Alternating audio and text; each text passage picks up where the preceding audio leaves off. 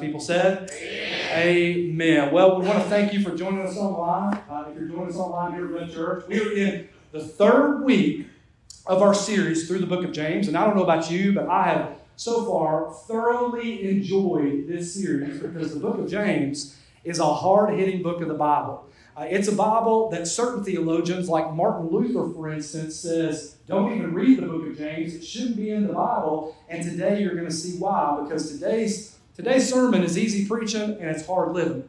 Uh, week number one, Pastor Brandon brought an incredible sermon in the first passage in chapter one of James, and he titled his sermon "What to Do When Things Go Wrong."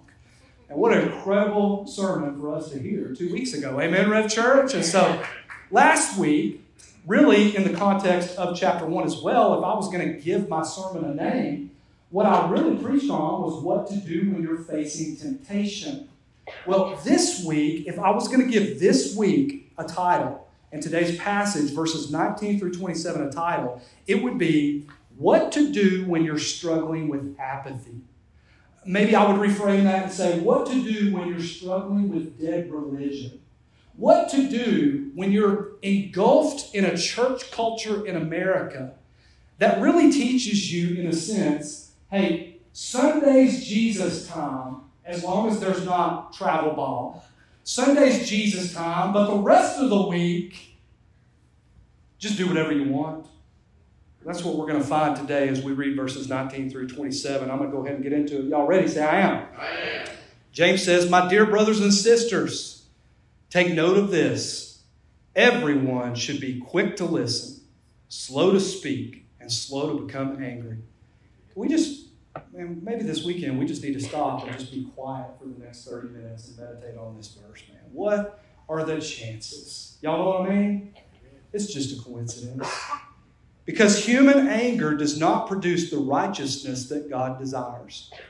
Therefore, get rid of all moral filth and the evil that is so prevalent and humbly accept the word planted in you. So understand, everything that James has said in this passage so far has to do with the word of God being planted in you. Accept the word planted in you, which can save you. Verse 22 Do not merely listen to the word and so deceive yourselves, do what it says. Anyone who listens to the word but does not do what it says is like someone who looks at his face in a mirror and after looking at himself goes away and immediately forgets what he looks like. But whoever looks intently into the perfect law that gives freedom and continues in it, not forgetting what they have heard, but doing it, they will be blessed in what they do. Keep in mind the context of James chapter 1. We break these up into passages, is what we call them, uh, for the necessity of time. We could preach through the entire first chapter of James, or we'd be here for three hours every single service. And it's okay that we do that, but, but keep in mind the context of James chapter 1.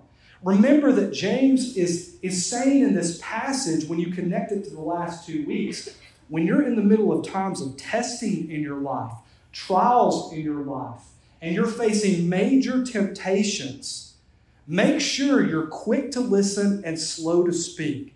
Make sure, in other words, and this is so applicational for Crossville, that you don't become so consumed by what it is you're going through in your testing and your temptation and your trials that those testings and those temptations and those trials really consumes your thoughts, consumes your, your conversations and it becomes all you think about and all you talk about.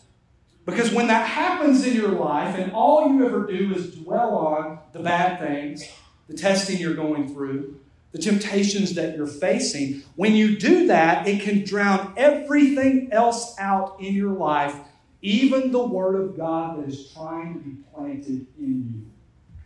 We call this things like in the world a poverty culture or a victimhood mentality. We all know those people that every time you get around them, all they ever talk about are the bad things that they're going through. Well, I've got these health problems, and it's all there. Every time you try to talk to them about something that's going on to you, what they do is, oh, well, 10 years ago, let me tell you what happened to me. I'm really struggling right now. This is going on in my life. And, and what happens when you're around those people? You don't want to be around them long. Y'all know what I'm saying? Anybody know anybody like that? Raise your hand. Okay. Why do y'all don't have your hand raised? And it probably means you're that person. Okay, I'm just saying. I'm like, joking. Joking. He tells us in this part of the passage three things about how we can change that.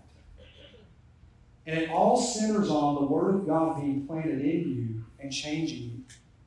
And what James does is he gives us a three step process on how the Word of God changes us. He talks about how we use our ears to hear the Word, and how once we hear it and it's in our brain and we've really listened, it moves to our heart and changes us on the inside. But then that's not enough. See, this is where the book of James is pretty controversial. Once it's planted in your heart and changes you on the inside, what's necessary is it goes to your hands. It goes from your ears to your heart to your hands. First, James says, Hear the word. Use your ears. Get it in your mind first. Be quick to listen. Be slow to speak. Be slow to become angry. What James is saying and what this means in the Greek is this is more than just listening. What he's saying is listen intently. James wants us in our minds to receive the words. A couple of weeks ago, I watched the State of the Union address. And I don't know about you, but when I watch the State of the Union address, it's usually not for long. Anytime I listen to like a speech from a politician on either side, I'm not hating on politicians, but most of the time I listen, but I don't really listen. Y'all know what I'm saying? Because it's like, do they really mean this? Are they really, you know, they change. They said this one time, they say something again. I mean, let's just be honest, most of them are like that. So I'm listening, but then I couldn't really tell you what he said. And that's for several reasons. But number one is because I'm like not listening. Y'all know what I'm saying? I'm not hating. I'm just saying I shouldn't have said that joke. I'm sorry. Okay, but it really is true. But but like but like I'm not really listening. You know, I remember in like 10th grade, I was taking a class and we had to read Hamlet. In order for me to pass the class, I had to read Hamlet, and I sped read through Hamlet quick as I could. Quick as I could. I didn't absorb anything in it. I just wanted to check it off the list and go to my teacher and say, Hey, I read it. James is saying, don't treat the Word of God that way. Man, really listen intently. He says when you're when you're going to hear the word of God, read the word of God, you got to prepare yourself by keeping your mouth shut before you go into church, before you go into your quiet time. I'm going to keep my mind off. I'm going to shut my mind off. I'm going to keep my mouth shut so that it can make room for thinking about the word of God, pondering the word of God, considering the word of God. In the context of hearing the word of God, there's two ways we do this as Christians. Number one, it's what we're doing right now. We hear the word of God with others. This is why we don't forsake the assembling of ourselves together. This is why we come to church on Sundays. This is why you're involved in a small group in some sense. You go to the men's ministry, you go to the youth ministry, you go to the women's ministry, you go to Red Connect that's launching on Easter for young couples, right? You get involved somehow so you can hear the Word of God together. In America, we're really good at hearing the Word of God together, but that's not all it is. Secondly, we hear the Word of God on our own. We call this our devotional time, or you hear preachers say, How's your quiet time going? This is where individually, not just corporately, but individually, you have a time set aside on a regular basis where you are digging into the Word of God to see what it is He has to say to you. You're getting to know who God is and what He wants you to do through His Word. I don't know if you guys have ever had to buy a Christmas gift like for a distant relative that you don't know but it's one of the most frustrating things at holiday times. I remember a few years ago, there was somebody I had to buy a gift for that I never talked to. I never, I didn't know what they liked. I had no idea. I'm texting their mom and saying, what is it they like? Because I'm thinking to myself, do I just send them cash? That's kind of tacky. What kind of gift card do I get them? What if they hate this restaurant? I really don't know them. And I'm texting her, what is it I should get them? What is it they should like? And if you've ever done that, you know you don't know what to get them because you don't know who they are. You have no relationship with them. You've never sat down with them and asked them questions and heard them talk about the things that they like. There is no relationship. Well, this is the way it is for many Christians, right? What does God want from me? I don't know. I've never sat down with Him. I've never listened to Him. I've never gotten to know Him through His Word. And so James says, get a relationship with God. In order to do that, you got to listen. You got to listen to God speak through His Word. He includes in this that we need to be slow to become angry. And again, in the Greek, James doesn't include an and in this. Notice that. It's not like be quick to listen, slow to become angry, and no, no, no. He includes all three of them together because this is not mutually exclusive. They are closely related to receiving the Word of God and actually hearing the Word of God. See, the Bible tells us in, in 2 Timothy chapter 3 that all Scripture is God breathed and profitable. Amen, Red Church?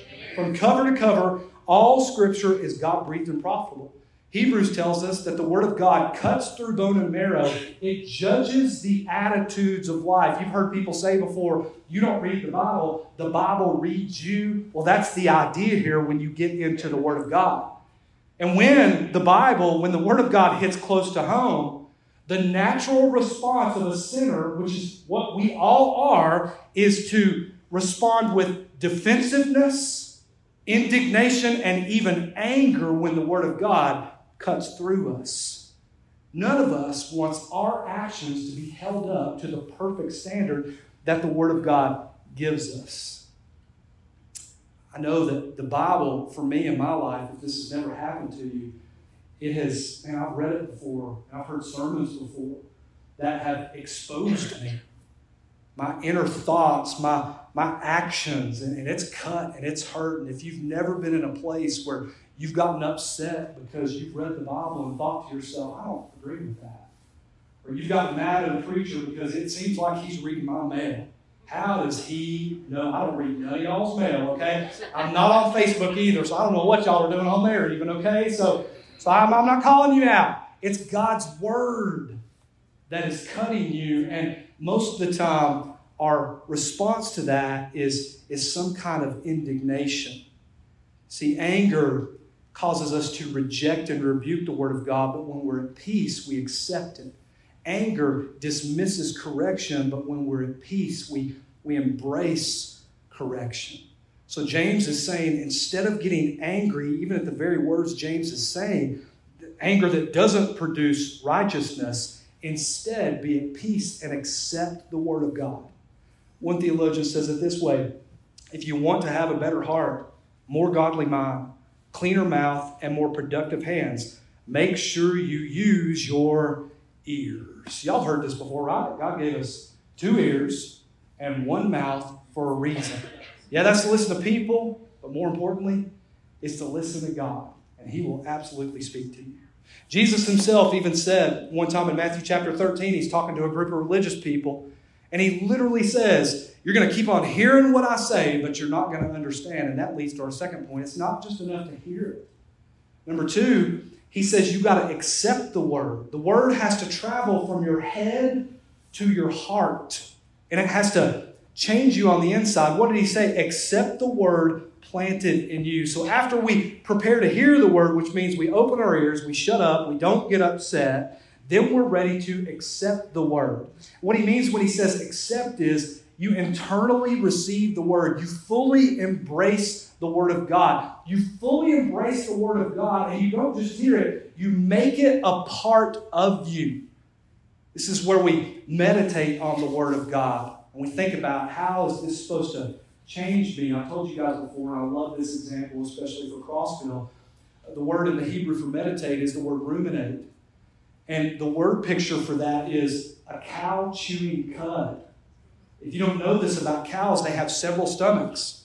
And they get a mouthful of grass and they chew on that grass to get nutrients out. They swallow it down into one stomach and they regurgitate it back up into their mouth and continue to chew on it to get more nutrients out of it, swallow it down into it, and they get every nutrient they can out of that grass. That's how they're designed. This is what we do with the Word of God. Man, we're, we're, we're, we're reading it and then we're pondering on it, getting every nutrient, and we come back to it and we read it again and ask God, what is it? James says here we, we examine ourselves when he says, get rid of all moral filth and evil. What he's basically saying is, you examine yourself. Because being exposed to a sinful world is going to plug your hearing, it's going to slow your response time. James says you got to be ruthless with the sin in your life. You got to be ruthless with the world in your life. And you cannot allow those things to influence you. And when you examine yourself and you get rid of those things, secondly, he says what happens is you're going to be changed on the inside. Notice the order. Before it goes to your hands, it goes to your heart, and God always changes you on the inside before He changes you on the outside. Make sense to everybody?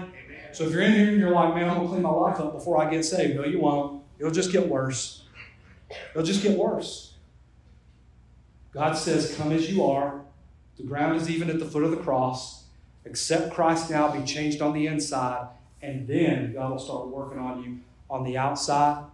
So He changes us on the inside. We put on a spirit of humility. We submit to God's word internally, and then we're ready to put off our old thoughts, our old deeds, and our old lifestyle, and this is where we're changed. Jesus even said in Matthew chapter 13, he was speaking to those same religious people I quoted a while ago. And he started talking about four types of soil. Does anybody remember the four types of soil? You ever read about that in Matthew chapter 13? Well, one of the soils, I encourage you to go read the entire passage, but listen to what he said about one of the types of soil. He talked about the seed. The seed is the word of God that's being uh, preached to people or people are reading. Sometimes falls on rocky ground. And this refers to someone who hears the word and at once receives it with joy. So they hear it, they hear it, but since they have no root, they last only a short time. When trouble or persecution comes because of the word, the world, they quickly fall away. So it is possible for you to hear the word, for the word to travel to your heart, then all of a sudden life comes at you and you don't look changed anymore. It doesn't come out in your hands. See, thirdly, James tells us we're to be changed by the word. It comes out in our hands. He says it in three different ways in this passage we just read. He says, do what it says. Secondly, he says, continue in the word. Thirdly, he says, don't forget, but do it. Listen, y'all, if there's one phrase that sums up the book of James, one phrase that sums up the entire book of James, it is real faith produces genuine works. Real faith produces genuine works. In other words, when you really accept Christ, it inevitably comes out in how you live your life and the things that you do. James is telling us here just listening and not doing is just as foolish as not listening at all. Are y'all with me? Say amen. Just as stupid if you come to church on Sunday and don't allow that to change your thinking or change your life at all. It's the same as not listening. James says there's two types of church goers, two types of people that are sitting in here right now, watching online right now. There's people that are forgetful hearers that really, James is pointing out, they have a fake faith. They, they hear without doing. There's no change in their life. They, they've got dead religion. They followed this program of I'm going to come down, say a sinner's prayer, accept Jesus into my heart, but then there's no change whatsoever in their life. They only hear, they never act. But secondly, there's effectual doers. There's people that hear the Word of God and do the Word of God. In other words, they demonstrate their authenticity by what they do with their hands. Does this make sense everybody? Say amen. We're going to get more clarity to this here in just a minute because I know the things that are going through your head. Does this mean you lose your salvation? Does this mean we're going to get there? But there is an authenticity because they're demonstrating it. One theologian said most have a problem, a rupture between confession and deed, theology and action, hearing and doing. I'm going to tell you all this. I've been in full time ministry for about 18 years. I'm going to be totally honest with you. Y'all with me? Say, I am. I am. One of the hardest things to do as a pastor in America, and I'm being dead serious with you, most of the time, one of the hardest things to do when I'm going to meet with somebody or I'm dealing with somebody is discerning through and praying through okay, do they got to get saved first or are they already saved? Because if you're not saved, that's the first step to any process in fixing your life and being blessed, as we see in this passage, right? And so one of the hardest things is because, because everybody we meet with says they're saved.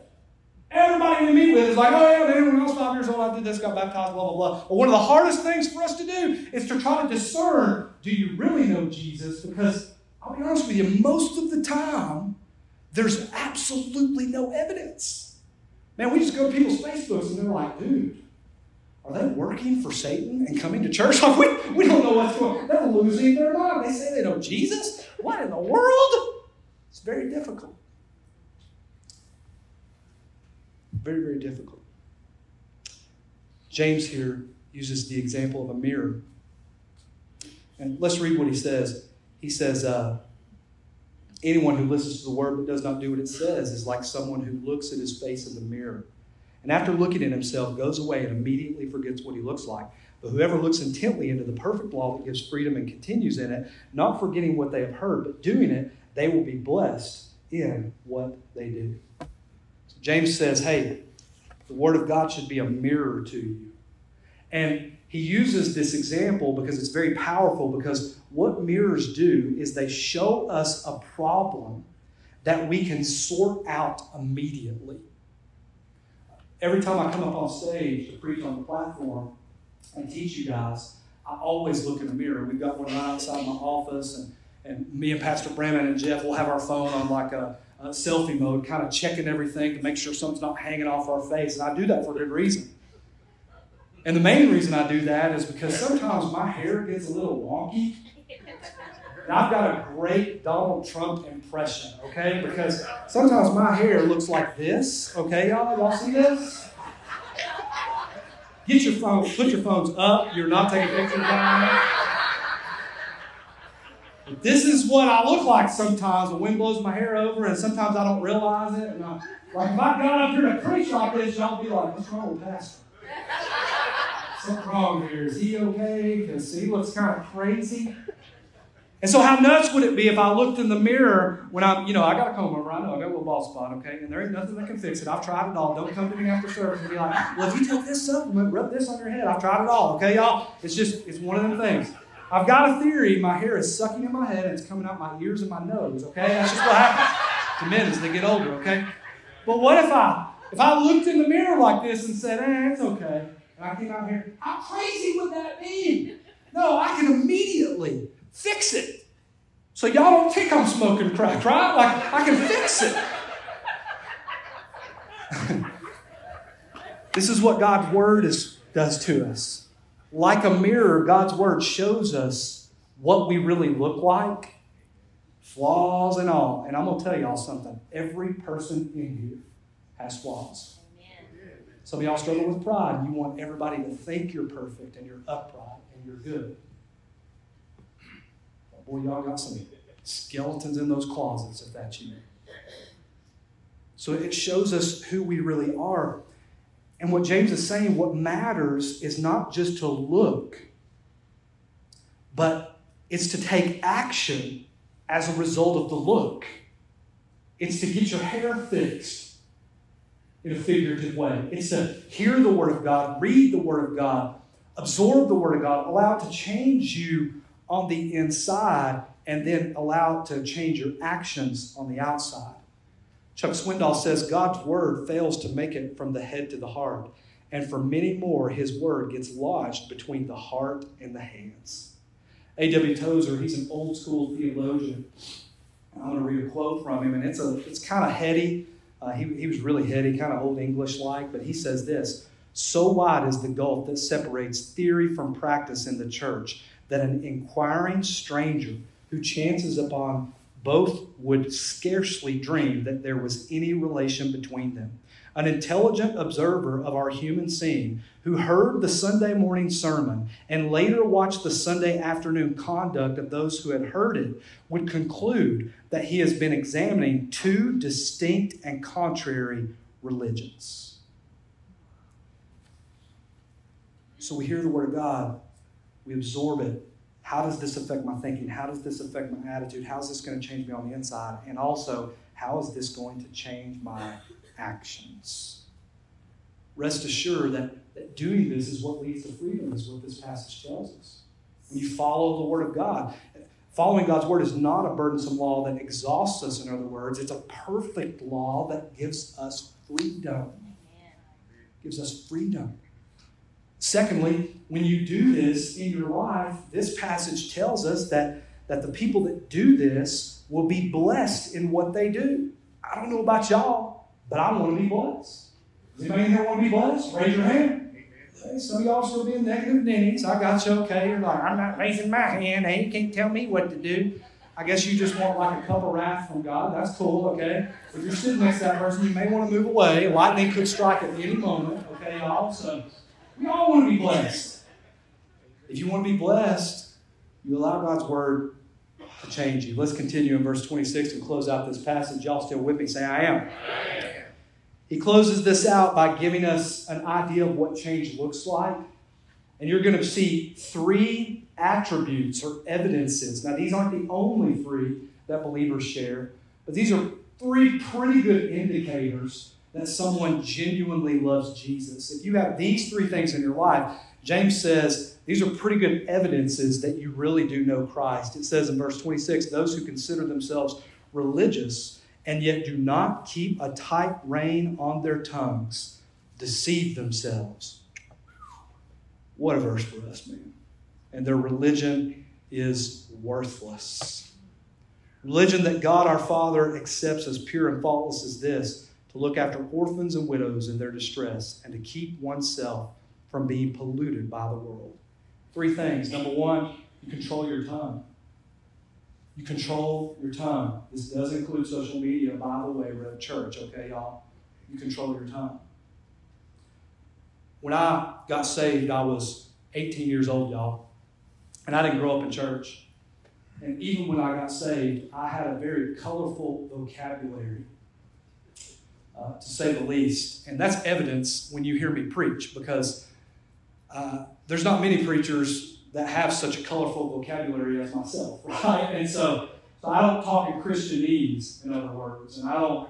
I don't sound like uh, you know most Christians that are being interviewed on TV and things like that. And I think in a lot of ways God has used that because my whole purpose in my life is to reach people that are far from God I'm not trying to entertain the saints. I'm trying to set the captives free, like Jesus said, right? And so, um, so um, I think that's good. But I've recognized as a pastor that my vocabulary sometimes can offend brothers and sisters that I never want to offend, ever, ever. There's words and slang and different things like that that I use, and and over this last month, two months, I've really been praying about, like, trying to be humble and put on a spirit of humility about, like, Lord, what is it you want me to, like, change? What am I supposed to do to change? Because, again, I think I told y'all at the beginning, I didn't become a pastor to be a fundraiser. I became a pastor to see people get saved. And if God wants me to fundraise in order to see people get saved, I'll do it. Okay? I didn't become a pastor because I wanted to change my vocabulary, but if that's what I got to do in order for people to get saved, I'll do it. And so so this really speaks to me because I'm really going through this season where I'm trying to control my tongue. I'm really trying, like the last thing I want to do is offend anybody in the family of faith. Does that make sense to everybody? Saying being very vulnerable and sharing you, sharing this with you. And so, so I'm trying to figure out what are those things. And you don't need to email me all those things. Please don't do that, okay, y'all? I get plenty of emails already. Trust me, I got a lot this weekend, okay, y'all? But uh so, so you don't need to do that, but just trust that the Holy Spirit is working on me, but I'm doing the best I can. And so we, we, we control our tongues. We do the best we can to, to try to glorify God with whatever it is we're saying. Secondly, we care for the helpless. He says, widows and orphans. True and undefiled religion is caring for widows and orphans. That can be summed up by saying caring for the most needy people that there are, the most destitute, the most vulnerable. In James's day, there was no state provision for, for orphans, there was no state provision for, for uh, widows. Douglas Moo says this about this verse. In the ancient world, with an absence of money making possibilities for women and any kind of social welfare, welfare, widows and orphans were helpless to provide for themselves. So this is not just doctrine that you have in your head, this is loving people loving the worst of the worst that nobody else wants anything to do with. Loving people, listen to me, church, we've forgotten this in America, that are nothing like you. They don't look like you. They don't vote like you. They don't conduct themselves like you. They're the trolls in the comment sections. These are who we love. This is who we love. We don't just look at Christians that look good, their kids are well behaved, they know when to say amen in the sermon. We look and we go, no, no, no, no. God, send us those that are nothing like us. Send us the ones that nobody wants to help. Send us the ones that nobody wants anything to do with. Care for the helpless. And number three, he says you divorce the world. You don't be polluted by the world. We talked about this at length so far, right? You, you examine yourself and you cut off the influences of the world. Does anybody here know what Golden Corral is? Raise your hand. Golden Corral. Oh, yeah, baby. We know what that is, don't we? That's the celebration place up in Crossville for us locals, ain't it? so, uh, back when we lived in North Carolina, I'm going to try to say this as carefully as I can because I think Golden Corral is a great place. Uh, but back when we lived in North Carolina, we would go to Golden Corral and eat about once every three months. And we would usually go eat there and then by the time we got home, Brooke and I were looking at each other and saying, We're never going back there again. Oh my goodness, you know what I mean? For several reasons, but the main reason was when you go to Golden Corral, it's an all you can eat buffet. How many of y'all know what I'm talking about? Amen? Like they got steaks and a carving board with ham, and, and they've even got like a chocolate fountain. You know what I'm saying? Like it's kind of amazing in a sense. It's real American ingenuity. You know what I mean? And, and you can like take your steak and stick it in the chocolate fountain and cover it with chocolate. And they got nachos and they got pizza and they got French fries and they got baked potatoes and they got everything. And what you do at Golden Corral is you go around and you get a little of everything. And by the time you get a little of everything, by the end of your meal, you've probably eaten five pounds of food. How many of y'all know what I'm talking You had a to buy this, buy this, and then you went back for some reason and got more, and then you went back for some reason and got more, and then you went back for some reason and got more. Well, that's what we would do, and by the end of the meal, we were always like, why did we do this? Oh my goodness, we've ate so much ice cream out of the ice cream machine, and chocolate chip cookies, and, and just everything. They got everything. Well, it's interesting. I was thinking about this this week, and Every time we would go to Golden Corral and we would eat, I mean, I'm not kidding, I would probably put down five pounds of food, y'all. Just sick at my stomach, I'll be so full. Guess what I would get to drink? A Diet Coke.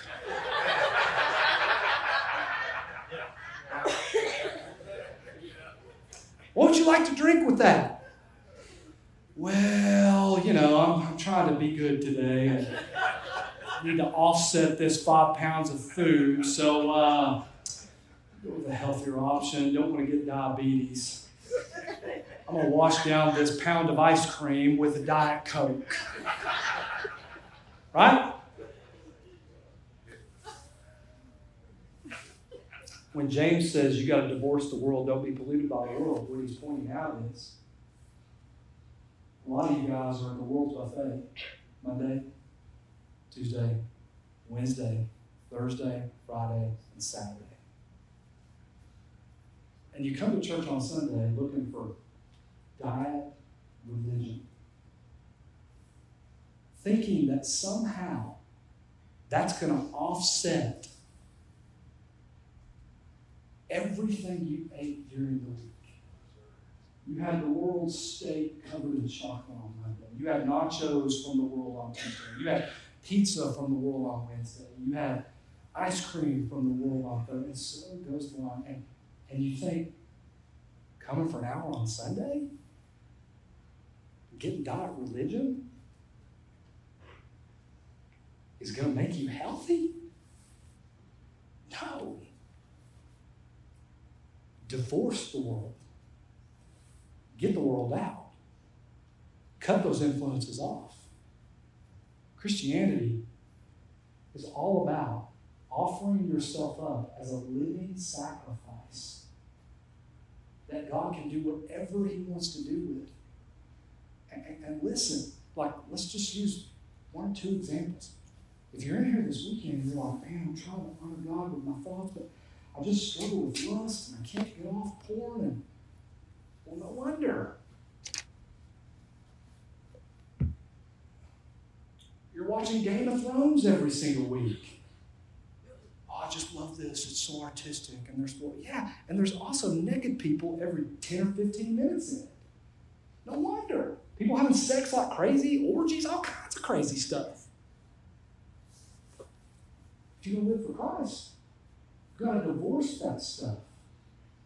You got to divorce it. It's difficult. I get it. I told y'all at the beginning, this is easy preaching. It's hard living. You, you, you divorce the world. When you become a Christian, you start to realize the Word of God is true. Everything God has given me, I'm to be a steward over. And God wants me to be generous, give. Boy, the first time you give, you'd rather smash your foot with a hammer, I'm telling you. That's the way it was for me. I don't know about y'all. Y'all are acting all righteous, you know, like I'm Jesus Jr. I give all the time. I don't struggle with it at all. I still struggle with it. God's like, hey, don't go on that vacation. Instead, give to the building. You know what I mean? And I'm like, Lord, are you sure? I'm pretty sure Panama City needs me. You know what I mean? There may be a guy on the beach that I'm going to witness to that needs the Lord. And I don't want to miss out on that. Y'all know what I'm saying? You know what I mean? Is everybody with me? Say amen. amen. See, what I got, it's not mine. God gave it to me so I can lay up treasure in heaven. Not a bunch of crap on this earth. See, there we go. Watching my tongue. Junk on this earth. Y'all see? Y'all see? I'm trying.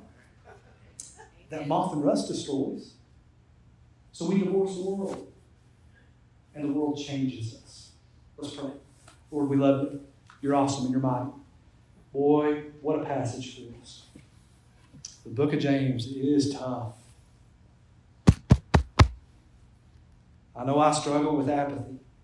I'm a pastor, so I know everybody else does.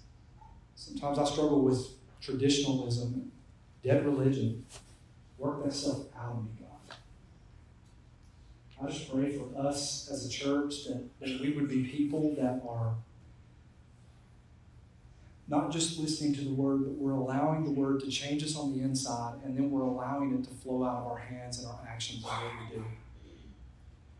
There are some people under the sound of my voice right now in here, and they know that you are speaking directly to them. Maybe it's because they don't know you.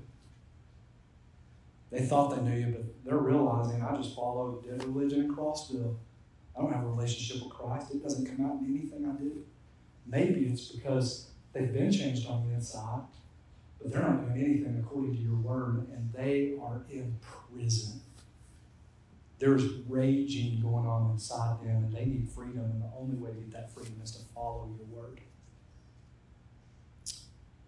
I just pray that we're changed this weekend. We love you. In Jesus' name. All God's people said, Amen. If you're encouraged by today's message, be sure and rate us and subscribe on iTunes.